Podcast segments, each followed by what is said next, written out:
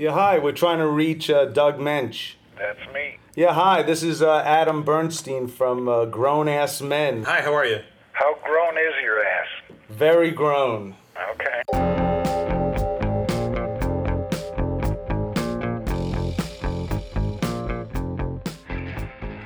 There are men who don't know that Aquaman's full name is Arthur Curry, or that the Submariner's full name is Namor Mackenzie. There are men who are proud not to even care. And then there's Adam Bernstein and Doug Bost. Two men who should have better things to do, but aren't doing them right now. These are two grown ass men. Grown ass man. with special guest grown ass man Doug Moench. Doug Moench.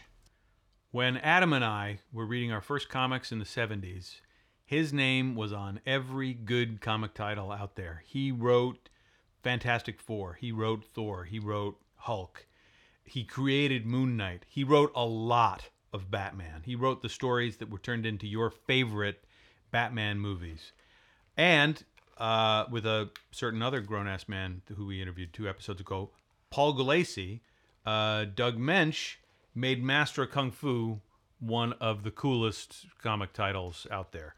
So this week we are lucky enough to talk with Doug about all that and also about his experience of working in comics at an incredible time, the late 60s, all through the 70s. And we're also going to hear about what happened when Doug Moench met the Who. I'm, I have so many questions for you. Just looking at all the you know the stuff that you've worked on over the years, it's really incredible. Yep. it sure is. it's paying off now. Is it? It feels like it's paying off finally. Oh yeah, yeah. I co-created Bane for Batman, and uh, man, oh man, there were Bane Spaghettios, believe it or not. Uh, limited edition Batman Spaghettios. So all of a sudden, I get all this money from Campbell's Soup. You know, I mean, Wow, that's fantastic. who would have expected that, right?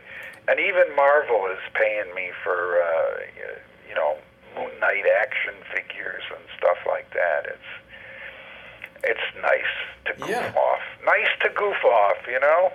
I originally wanted to get in touch with you because I, you know, we were doing a show on uh, Master of Kung Fu. We love those issues from the 70s. And actually, we hear that uh, there might be, uh, the Master of Kung Fu might be settled with the Sax Rohmer people and they're going to be actually putting that old stuff out. Is that true? Well, as of the email I just got, it's uh, it's not a question of might. It is. They're doing it. They want me to write introductions, and uh, I believe there's going to be four gigantic volumes and a fifth volume of the black and white Deadly Hands of Kung Fu. Yeah. Is, uh, is Moon Knight uh, series going to be produced by Netflix? I'm reading that. Well, I got an email about that too, but it was not from uh, Marvel. They're supposed to call me soon, and I'm gonna I'm gonna ask them about that. But I did get an email from someone. It's somewhat more than a rumor, whatever that means. But this wouldn't be the first time. I mean, they they have had uh, Moon Knight TV series in the works at least two times before that then fell through. To this day, people swear that Moon Knight was a TV series in Japan, and I've never been able to verify it. Uh, but I do remember going into Marvel one day, and Stan Lee was in John Verpoorten's office with. Uh, like three Japanese businessmen, and he and Stan sees me and he says, "What is it with you and this Moon Knight?" And I go, "Well, what's what's the matter, Stan?" You know, and he says, uh, "These three gentlemen have come all the way from Japan. I'm trying to sell them Spider-Man and Fantastic Four and the Hulk, and all they want is Moon Knight. Moon Knight. That's all they talk about." Were you um, working out of New York? Were you in what they called the Marvel bullpen? Did you like Well, hang yeah. out there? Yeah, yeah. Uh, I see. I was I was happy in Chicago. You know, doing my own thing.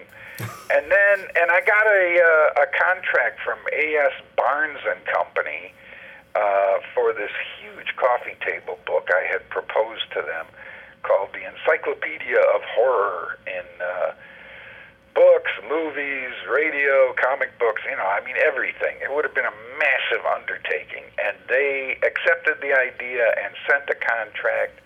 And I was all set to sign it, and the telephone rang and it was Marv Wolfman saying, I'm in Roy Thomas's office. And Roy said, listen, we want you to come work for Marvel. And I said, ah, oh, geez, I just got this contract for a book. I just met this girl. I'm, you know, I'm, I'm writing these articles for the Chicago Sun Times, and one was just nominated for a Chicago Newspaper Guild Award. Everything's going great for me here. Right, right, right.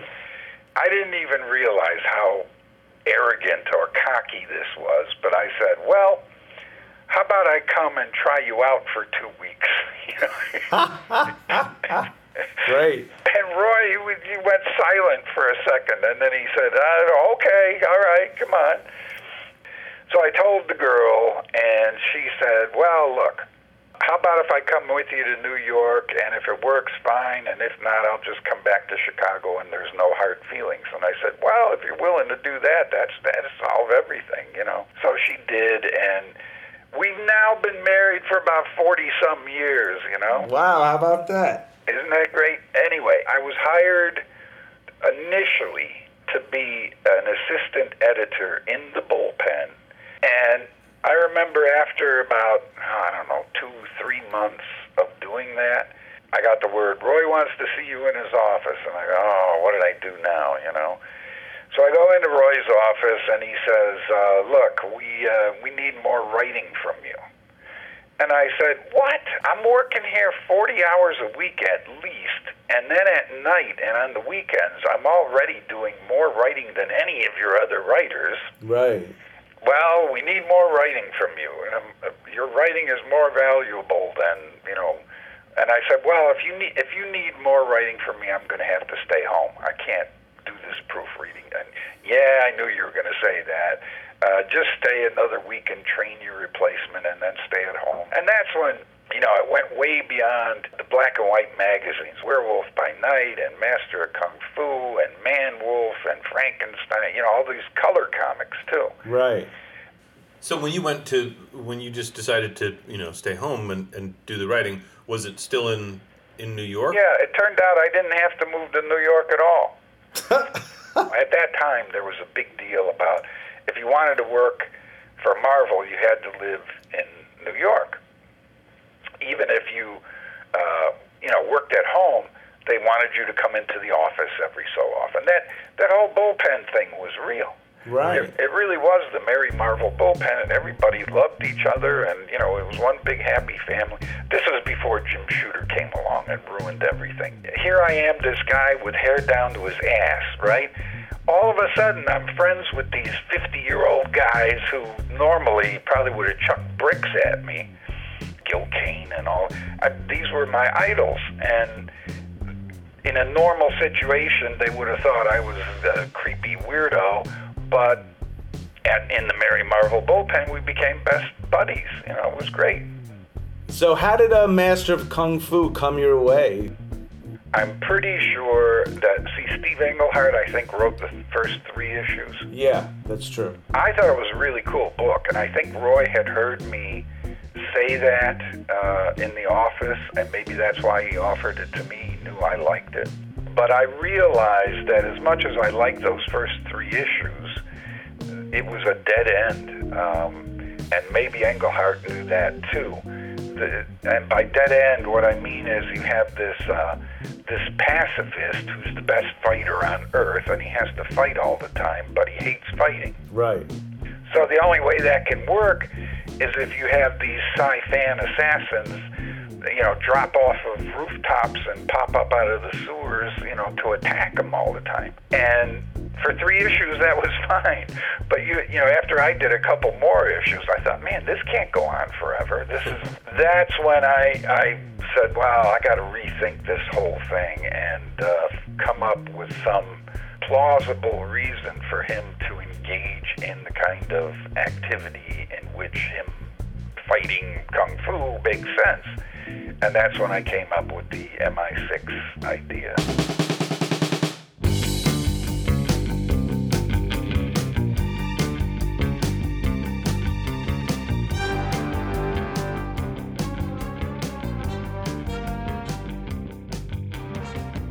Once he agreed to help Nayland Smith and Leiko Wu and Reston and that crowd, there were plausible reasons for him to be getting into trouble and fighting all the time, you know.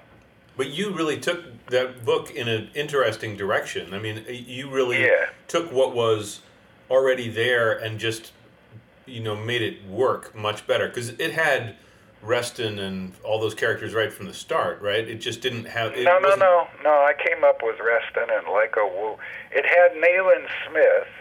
That's from the Sax Rohmer uh, Fu Manchu books. Right. But I was the one who made him part of MI6. Well, those issues that you did with Paul Gulacy, I think, especially for the times, are some of the most sophisticated, best books that I had read. I mean, we were both starting to read comics in the mid 70s, and those always stood out for me. And when we were, you know, talking with Paul, we were talking about how great those books were, but something quite honestly happens when he's not doing the book, you know, at least from issue like 19 to 50, which I guess is his basic run. It seemed to me, I mean, just honestly, not as good. Was that hard to like have artists switching all the time? Well, sure, it always is. Um, and I don't know if I agree with that. I'll, you know, Paul is like my favorite collaborator, no doubt about that. But I think some of the Zeck stuff and some of the Gene Day stuff is actually better writing, better stories mm-hmm. than what I did with Paul. Now, you may prefer Paul's art. I mean, there, there's that's not out of the realm of possibility, but I really think even though it became a very different feel with the Mike Zeck stuff because he's a he's a straightforward storyteller. I think he's a very good storyteller. Yeah. But Yeah, I sure. always, I always use the analogy of you know like Gulacy is Orson Welles and Mike Zeck was John Ford.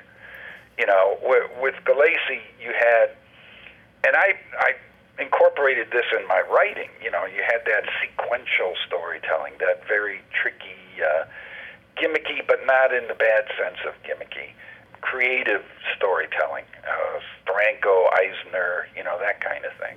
Yeah. And with Zeck, it was the very straightforward John Ford, Howard Hawks kind of storytelling where you always know where you are, you always know what's going on in a glance. I mean, you can follow it perfectly, but there's there isn't any of that extra uh, embellishment that an Orson Welles would do. And Gene Day was just uh, he he was the most uh, enthusiastic collaborator of all of them. Um, he just loved it, and man, that was a shock when he died. Jeez. That was it, it really unexpected, right? He was. Oh yeah, he was in his thirties. He was. I, I don't think he was much more than thirty.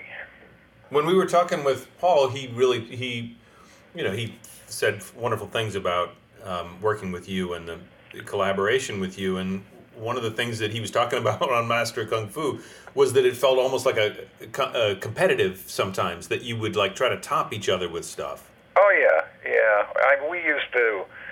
We used to argue about who was John Lennon and who was Paul McCartney. You know, it was that kind of thing. I'm surprised he said it was wonderful working with me because all he ever gave me was grief.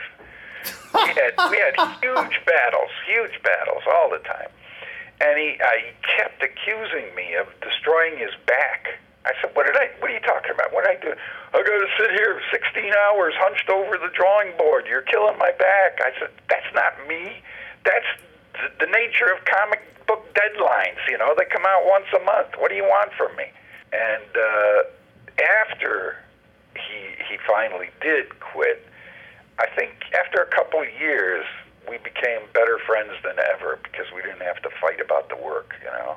Sure. And, and we did work again, but it was not on a monthly grind, so it wasn't such a bad uh, uh, relationship. It was I was just reading this week six from Sirius that I'd never read before. It's Oh, really? beautiful. I, I, it's great. Yeah, he called me up not long ago or sent me an email, I forget. And he said that he had just read it maybe for the first time, other than reading it while he was working on it. And he said uh, he said he cried at the end. I went, wow. I want to switch gears a little bit if you don't mind. Yeah. I'm I'm interested in like because we're grown ass men. we do a lot of things where we look back at how comics were for us when we were kids. Yep. Where are you from? And like what were you reading? Where did you go? Like to did you read comic books and Yeah, yeah, where yeah. did you buy them? You know, what was the store like? I'm from Chicago, Uh-huh. and Chicago, like uh, probably like the closest analogy would be probably Brooklyn or Cleveland or someplace like that. They had these uh, corner stores, these uh, mom and pop stores where I mean, there were several of them. There'd be a counter where you'd go in and get a Coke and French fries and squirt a half a ton of ketchup on the French fries, and a magazine rack and a comic book rack, and they sold aspirin and, you know, Right. sundries, I guess you would call it. And these were great places, right? Yeah. penny candy, that kind of stuff. I the the earliest stuff I remember was is probably um, Carl Barks's Uncle Scrooge and Donald Duck comics, Mm.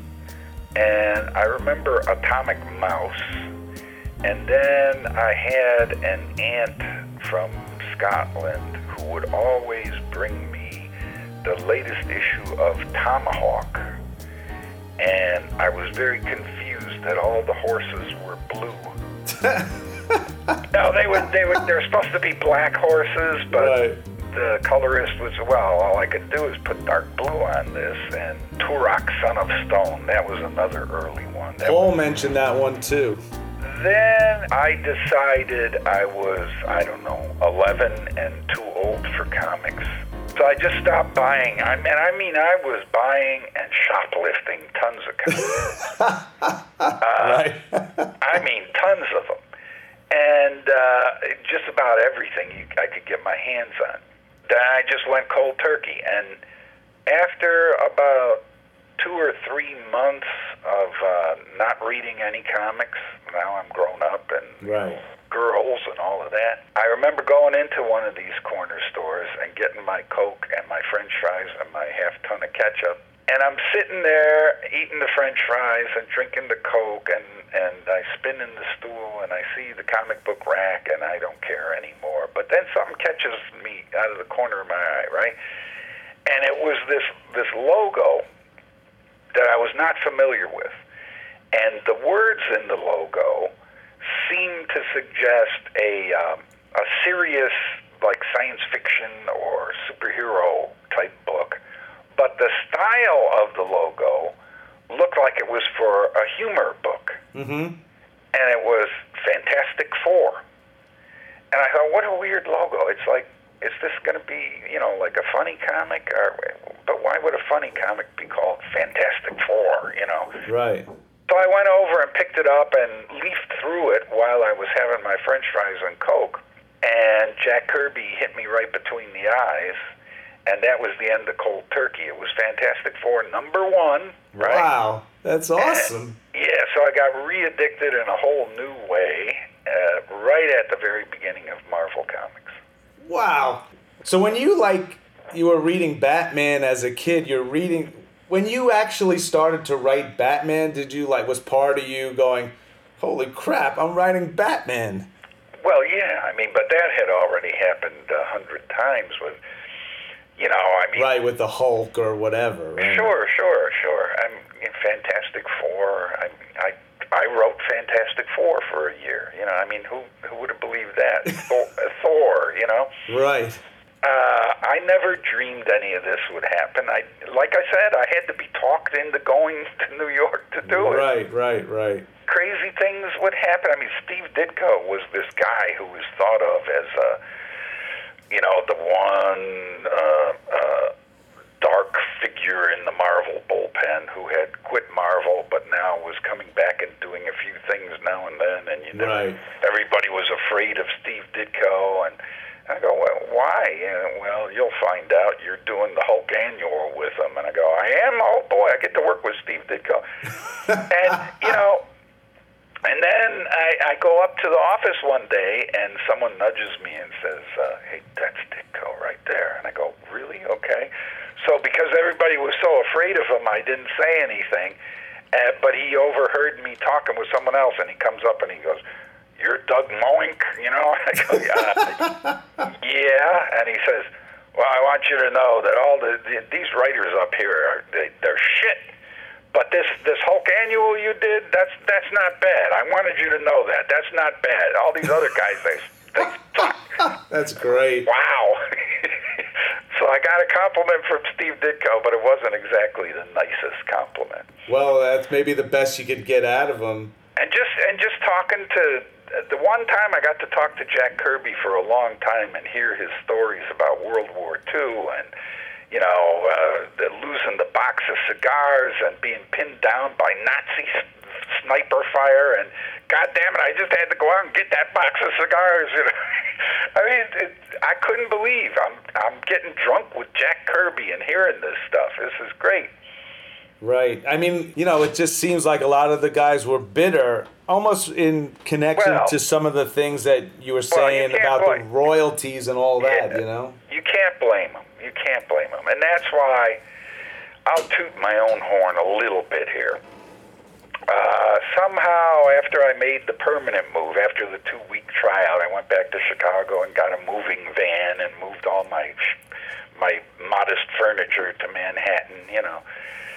And now I got this great apartment on Riverside Drive, and I'm in the Mighty Marvel bullpen. And look, there's my idol, and there's my other idol, and there, I can't believe this, you know. And Stan Lee, holy smokes! And uh, all of a sudden, I got swept up on the sidewalk outside the Marvel offices, and they said, "Come on, you're going to this meeting." And what meeting? Uh, it's ACBA. What's ACBA? Oh, it's the Academy of Comic Book Arts. I go, okay. So I, I go to this thing and I'm thinking, wow, look at everybody here. Now there's people from D.C. too, you know? Right. And uh, make the long story short, somehow, I don't even remember how, but at the end of the meeting, I'm the vice president of ACBA. and Neal and Neal Adams is the president, right? So uh, Neal and I have to start talking, and we decide between the two of us, mostly him. This was at a time when they were paying us, I don't know, writers maybe 25 30 dollars a page and he kept saying they could pay you a hundred a page and still make money and i didn't believe him fully but i did believe yeah i'm sure they're screwing us you know Wow. but how much i don't know but the first thing we we got involved in was the the return of the original artwork to the artists Right. which the companies didn't want to do. But we kept pestering them as the president and vice president of ACBA, and I kept thinking, oh man, I'm, I'm going to lose all my work over this. You know, I'm getting them so pissed off. And then the next thing was uh, royalties. Everybody, all of our fellow freelancers said, they, you'll never get royalties. They'll never pay royalties. They'll never. But eventually they did. It was long after uh, I was done being vice president and Neal was done being president. But we had started, you know, trying to put dents in them, Right. at least to make them think about it, you know. And uh, I, I think without us starting that, it, it maybe never would have happened. It feels to me like there's so much um, success in other mediums for Oh yeah, yeah, yeah. characters right now. You know, Marvel and DC, especially Marvel though, and it, it feels like if I was, if if I was you, or if I was, uh, you know, any of the people who you worked with in the '70s and '80s, I'd want a piece of that money. It must Yeah. be frustrating to see so much money out there when the Avengers are, you know, the, is the biggest movie on the planet. Yeah, when they started, this is Marvel. When they started offering what they call character equity agreements, uh, they refused to call them contracts, which means they could yank this at any time. And when they did offer them, they said it was only from now on if you created a character for Marvel. And so they gave me a few of these things uh, for whatever characters I was creating at the time they, they instituted it. But Moon Knight had been created to be a villain in Werewolf by Night back in uh, 1973 or whatever, you know, Right. long before this. And I remember a, a time came when I saw Moon Knight was making all this uh, ancillary revenue for Marvel. It was appearing in uh, animated TV shows and in video games, and there were action figures. And I'm thinking, you know, this is this just is not right. And so I sent an email to Marvel and I said, "Come on, give me a character equity agreement for Moon Knight." I created Moon Knight, and they they wrote back and said, "Well, yeah, but unfortunately, it was created before we started doing this." And, uh, and so I wrote back and said, basically, "So what? Uh, without me, there wouldn't be any Moon Knight for you to be making all this money." and therefore you ought to do the right thing and just send, and they did. Did you do that person to person, or did you do it through your lawyer? You So it was just it was just Yeah. me. That's great. Yeah, I mean, you know, once you get to the right guy and say the right thing and make him realize, well, yeah, he's right. I mean, you know, the the Marvel character equity agreements as such are maybe not as fair as they should be. They're probably not. I don't know. I have no idea what Marvel gets. So how can you say? You know, with DC, it's a it's a percentage. I mean, it, it can it can be crazy. You know, I mean, even though it's a teeny tiny percentage of what DC gets, if there's enough of it, that teeny tiny percentage can be wow. You know, like holy smokes. Oh yeah. But um, you know, I have to say that both companies have at least been trying to be more fair than they ever were in the past, which is a real shame when you think about guys like Kirby and Ditko. They passed on before that they could get their due. At least Stan is reaping the rewards, you know. And how? Yeah, I would say so. Yeah, yeah. So, you know, uh, if you live long enough, you get justice, I guess.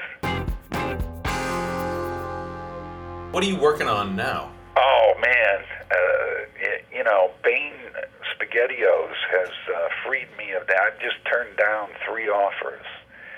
It, after all that output, it is so nice to be doing almost nothing but input now. You know, I'm just. I've been buying books like a maniac ever since I was making money, and now I'm able to read some of these. If you saw my house, you wouldn't believe it. Thank you so much. Thank I have so- one last question I have to ask. It's not comic related. All right. Uh, sorry to interrupt you. Did you interview The Who? Yeah, yeah, yeah.